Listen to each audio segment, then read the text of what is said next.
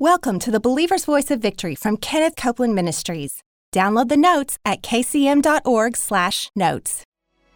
Hello, I'm Pastor George Pearsons. Welcome to the Believer's Voice of Victory broadcast.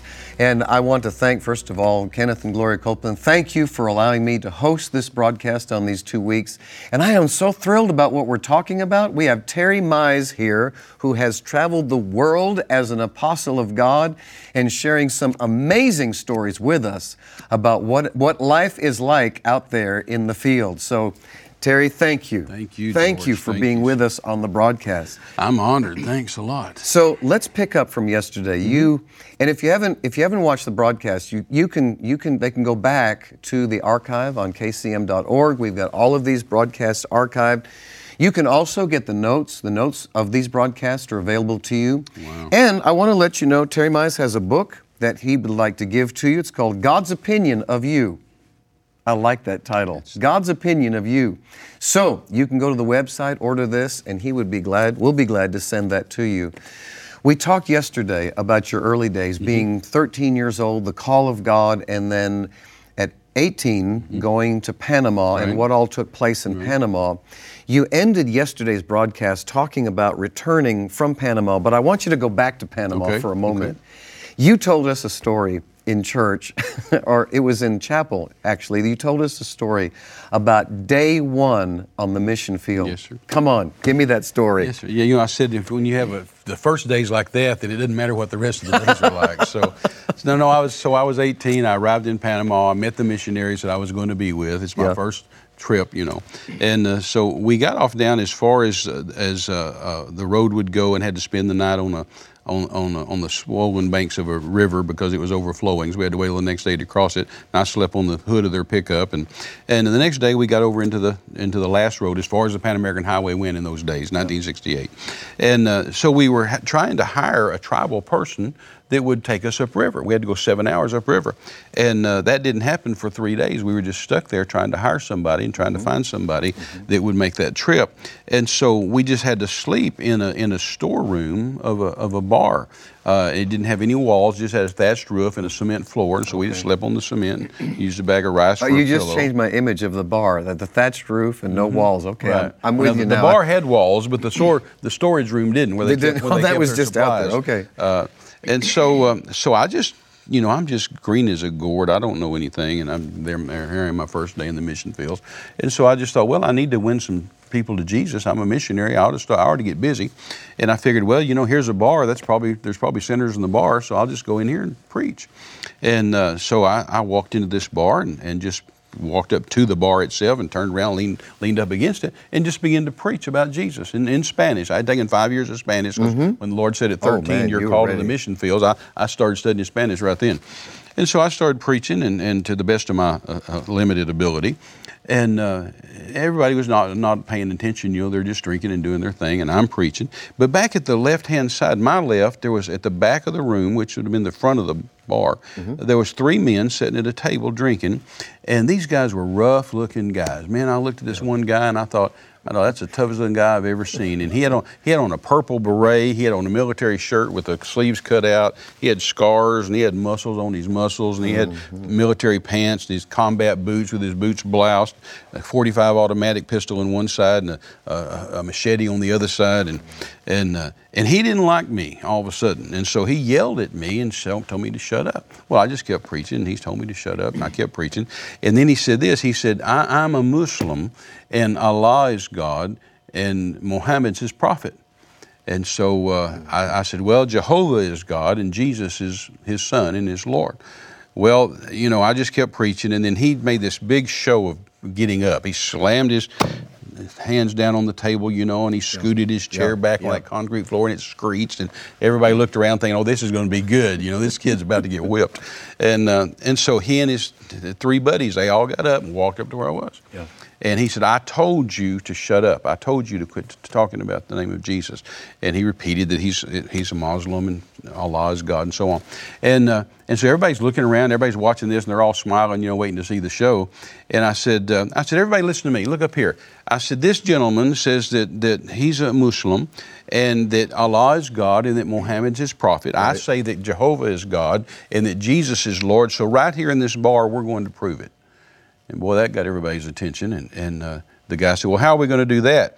And I said, What we're going to do is I want everybody to leave and go out in the village and get sick people. And don't get people with a headache or a stomach ache. Get people that are blind, that are mm-hmm. deaf, mm-hmm. that are crippled, that are demon possessed, that are out of their mind. Yeah. Bring people in here that, that are, are impossible cases. Yeah. And I said, and this gentleman and his friends are going to pray for them in the name of Mohammed. And I said, they can pray as long as they want. And I said, and if Mohammed heals them, then we'll say that he's he's God, and I'll convert I'll convert to Islam, and I'll renounce Jesus. I said, but that's not going to happen. Mohammed can't heal, and I said, so when nothing happens and they get through, then I'm going to pray for the people in the name of Jesus, yes. and they will get healed. And when that happens, this man and his two friends are going to convert convert to Christianity and accept Jesus as Lord. So that's my first day in the mission field. That's my first day. day one. Day one. Day one. Field. Now, now it, you pull in Elijah and the prophets of Baal. I mean, you. It, it was like I didn't know what I was going to exactly, do when they came up there. That's just what came out of my came out of my mouth. My you know. goodness, Terry. Which again, everything goes back to spiritual authority, doesn't it? It does. It certainly does. so what happened? Well, what? he just uh, he just said, "No, we're not going to do that. Go ahead, do what you want to do." And he went back and sat down and continued drinking. He didn't take the challenge. And so nobody nobody went out and did it. But uh, uh, you know, wow. I wish they I wish they had of. That would have been a, that would have been fun. That would have been a good story. It kept me from getting whipped. well, that's true. That's true. Uh, well, then you came back from Panama, mm-hmm. and you were talking about just reviewing your time there and what happened. Right. And the Lord gave you five scriptures. Tell right, me about that. Right. I, yeah, I just uh, I just thought this can't be right. The way I just did this doesn't seem right. Yeah. It just seems like yeah. I could have helped more people if I hadn't been so sick. Yeah. And it doesn't seem like God would kill his missionaries. That's not military strategy for a general to kill his troops. And so I just said to the Lord, I said, I, I said, I'm going to go in a room and lock myself up I'm only going to be home two weeks. If it takes the whole two weeks, then I'm going to be in the room the whole two weeks. And, uh, and I said, You're going to talk to me. I'm going to hear from God. When I come out of there, I'm going to know. And I said to Jackie, to my mm-hmm. fiance, I said, I said, I'm going to go in here and lock myself up. And I said, When I come out, I'm going to know what how I'm going to live the rest of my life, and, and if we get married, how we're going to live the rest of our lives. And so I went in the room and just locked myself up and got my Bible out, and I said, Father, you're gonna you've got to talk to right, me. Right. right. And it's as though He said to me, I've been waiting for you to ask. And I mean, he, he had no mm. hesitation. And he said, and it was, it's kind of a stern voice. You, you've had the Lord talk to you sometimes in a stern voice. And he talked to me in a stern yes. voice, and he said this. Yes. He said, he said, turn to Romans 12, 2. And I said to the Lord, I mean, I'm a teenager, you know, and so I just said to the Lord, well, I know what that says. It says, don't be conformed to this world, but be ye transformed uh, by the renewing of your mind, that yep. you may know what is that, yep. what is that good and perfect and acceptable will of God. And the Lord said, I said, turn there. So I said, yes, turn sir. There. So I turned okay. there. And I went to Romans 12 too, and I actually yep. read it to the Lord, and I said, that it says just what I said it said, but what's your point? And the Lord said, my point is you've got to change your thinking. And it kind of offended me, George. I've been saved since I'm six years old. You know, I've been yeah. raised in the church. You know, been the youth leader, filled with the Holy Spirit, never, never gone out and lived in sin. Did my best to serve God all my life. And here the Lord's telling me to change my thinking. Change your thinking. You know, and, and you know, I was one of those little kids in church. I won all the games in church. I knew all the scriptures. I, sure. I mean, I loved church. I knew what the church thought. I knew yep. what the church said, yep. but I didn't know what the Bible said. Mm. I could tell you what the church said, but I didn't know okay. everything the Bible okay. said. I knew some of what the Bible said. Yeah. And so uh, I said, "There's nothing wrong with my thinking." And the Lord said, You've got this first I heard this phrase. He said, You've got stinking thinking. Stinking thinking. And I said, I said, Lord, that says don't be conformed to yeah. the world. I'm not, I don't think like the world. I think like the church. The Lord said, That's exactly right. He said, You think like the church, and you've got to change your thinking to think like me. And that was one of those epiphany aha moments, yep, George, yep. where I knew that I knew the instant he said it, I knew that's truth. That's truth. I didn't understand sure, it, but sure. I knew it was truth. And, and I said, I said, Lord, you're right. I'm sorry. I think like the church. I will, I will go back into the Word and I, we called it the Bible back in those days, not the Word. You know, I go back in the Mm-hmm. Bible, and I Yeah. will, I will, Yeah. I will re- revamp my thinking to agree with what you said. Right. And then the second scripture he gave me, he said, "Now turn to turn to Joshua chapter one." Of course, we all know Joshua one eight now, but back then I had never heard it before, 1968, and so I went to Joshua one eight. You know, and the Lord said this to me. He said, "I told Joshua to do three things." Yep. And if he would do those three things, he would prosper and be successful. And if you'll do those three things, you'll be prosperous and successful. And anyone else that'll do those three things will be prosperous and successful. And George, I don't think I'd ever heard the words prosperous and successful in church at that point in 1968. I don't think those words were ever Right, mentioned. right. And, and, I- and I thought, especially as a missionary, you got to be kidding me. A missionary is going to be prosperous. Yeah, A missionary is yeah. going to be successful. And so I went to Joshua 1 8.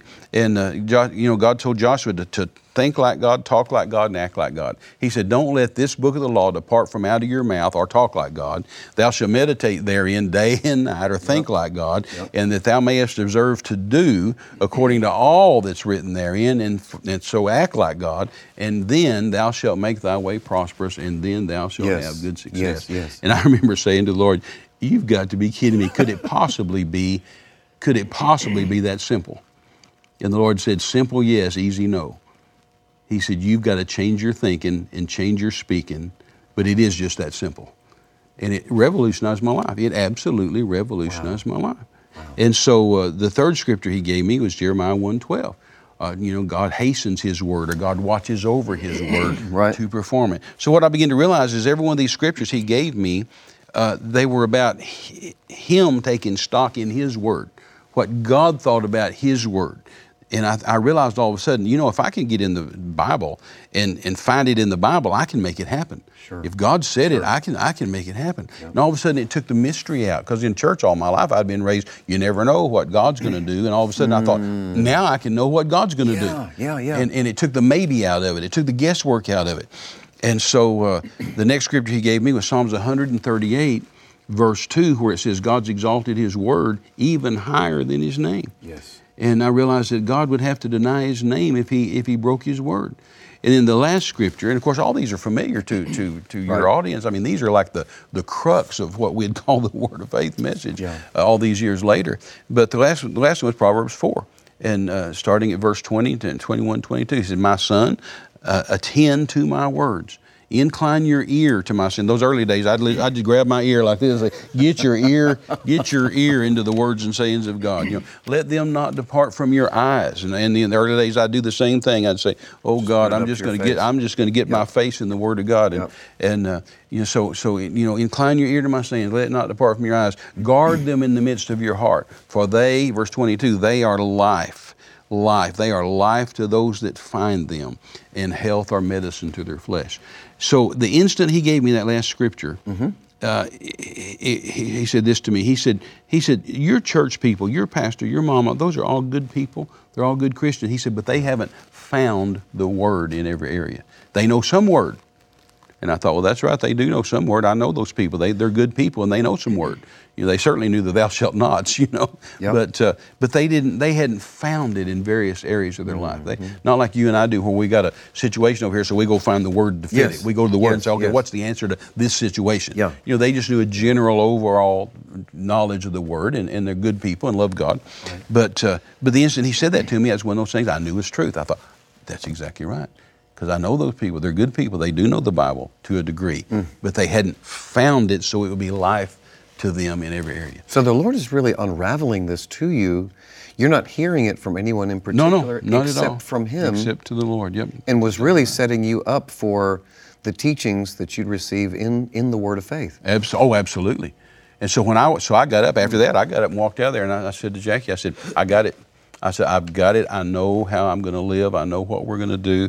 I know what's going to happen. I said, we're going to go. I'm going to go back to the mission fields. I'm not going to be sick anymore. I said, we're going to get married. We'll go to the mission fields. We're not going to be sick. We're not going to be. In fact, it was a joke between the two of us, and we had started talking about getting married. Then mm-hmm. she started talking about wanting to pick out her China pattern, and I said, China. Missionaries don't have China. Missionaries go to China and preach, but they don't have Yeah. China. We're supposed to be poor. But I- when I walked out of that room, I said, I said, pick out your China Pick out your you, you China." can have all the China you want. That's It great. Didn't make any difference. And so from that point, Yeah. we we embraced it, and and well, the rest is history. We live by it all these years all, all, all, all over the world. So you really did. You you came back from that trip to Panama. The Lord gave you these these Oh, scriptures, absolutely. And you've stood on them ever since. So you can imagine how I felt when I heard Brother Hagin the first time and Kenneth Copeland the first It's time. all. I mean, it's like, yeah. It's a it's a somebody witness. really believes this. You know, It's a- you must have been thrilled when you started hearing that. Oh, I was absolutely, absolutely. Oh, it was just like water. I mean, just this. It's like, in fact, I remember one meeting I took Jackie to of Kenneth, and, and uh, she looked around and started crying. And there wasn't a big crowd in those days, you know. But she looked around, several hundred people, and she looked around and, and uh, just started crying. And I said, "What's wrong?" And she said, "I'm just thankful that there's, there's that you're not the only one on the planet that believes this stuff. There's other people that believe this too." But it was just, it was life, you know, and just little by little and little by little, and then hearing Brother Hagin, hearing Brother Copeland, it was just Yeah. uh, it was great. I mean, we, t- we took we took books and tapes to the mission fields with us and just ate them, just devoured them, you know, because that's what kept us alive and made us made us successful. That's why when, when Brother Copeland started telling my stories at an early at an early age, Yeah. uh, he had said to me one day, he said, he said, Terry, he said, you know, I love your stories. He said, because you're you're doing what we're preaching. He said, what Brother Hagin's preaching, what I'm preaching. He said, you're actually doing, we're getting testimonies back of, of you're doing what we're what we're preaching. And, A doer of the just- word. It was just, uh, you know, a I mean, a successful missionary, you know, a blessed take- missionary. Take a few moments and just talk to the people directly about the importance of putting the Word of God first place in their lives. I mean, just talk to them Oh, about. Absolutely. I mean, when we've got a book that's absolute truth, Jesus said, Father, thy word is truth. And there's a vast difference between something being true and then something being truth. It may be true the devil's picking on you. It may be true that you've got a symptom or a, or, or a, or a problem. That may be true. It may be true you've gotten a di- diagnosis or prognosis from a doctor that's not so good, or an ultimatum or a declaration from a family member or, or an employer or the government. Those things all may be true. They may just be facts. But we can go into the truth, George. Yes. We can go into the truth and take the truth and slap it up against those things that are just simply true and change them where they're no longer true. Slap them up against that thing that's a fact until it's no longer a fact because truth always trumps truth. The only thing that can change facts is truth. So we Say can that again. Truth always. Truth trumps- always trumps trumps- true, and truth is the only thing that can change facts. Because it may be a fact, it Yeah. may be true, Yeah. but this will change it. This will knock that thing out of the way and, and take its own ascendancy. When we when we just go into the Word and say, I, God said it. You know, in the old days, you know, we used to say, God said it, I believe it, that settles it. Yeah. And we should Yeah. still be saying that, you know. Yeah. And you and, and ever since that time, I mean, you've held crusades. You've gone. Oh, you've, sure. you've literally gone all over the world. Absolutely. You've been to, to India, to Europe, Sure. China. Sure. Southeast Asia, Africa. You've take you've taken this message right here, Oh, absolutely. and it works there, doesn't it? Absolutely. It absolutely Isn't works that there. not that a, uh, a a fallacy really that, that people who go on the field Terrible don't fallacy. think that I mean they are they see people so poor that they think to themselves how could a, how could a message of prosperity true. work here?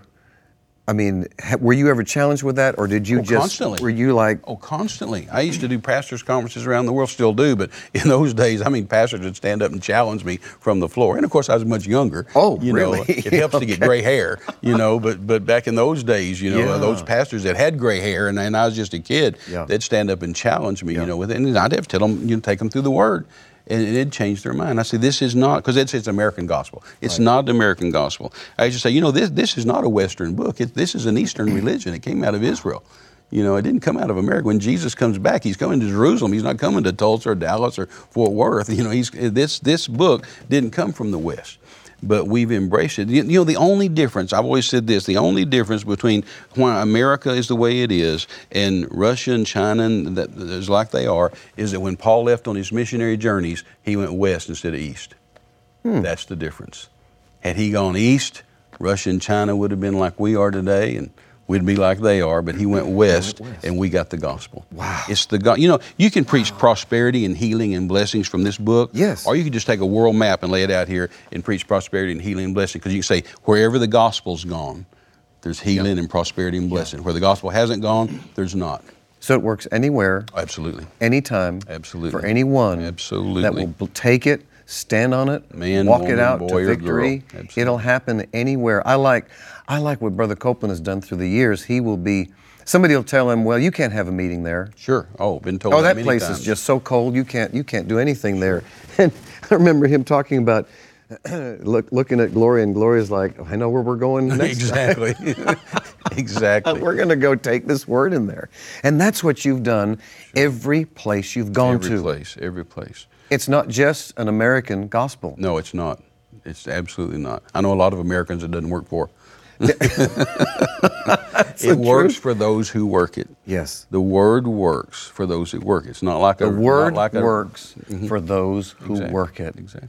You know, Gloria said to me one time years ago, she called me and talked to me one day at home, and she said, Kenneth and I have just been through a thing, and we've come out victorious. And uh, so we were thanking God for that because we were praying. Yeah. But she said this statement She said, Kenneth and I learned that faith still works, but you still have to work faith. And I thought that was a powerful, powerful Now statement. you mentioned that instance, and that was when we were six million dollars behind, and that's I was executive director.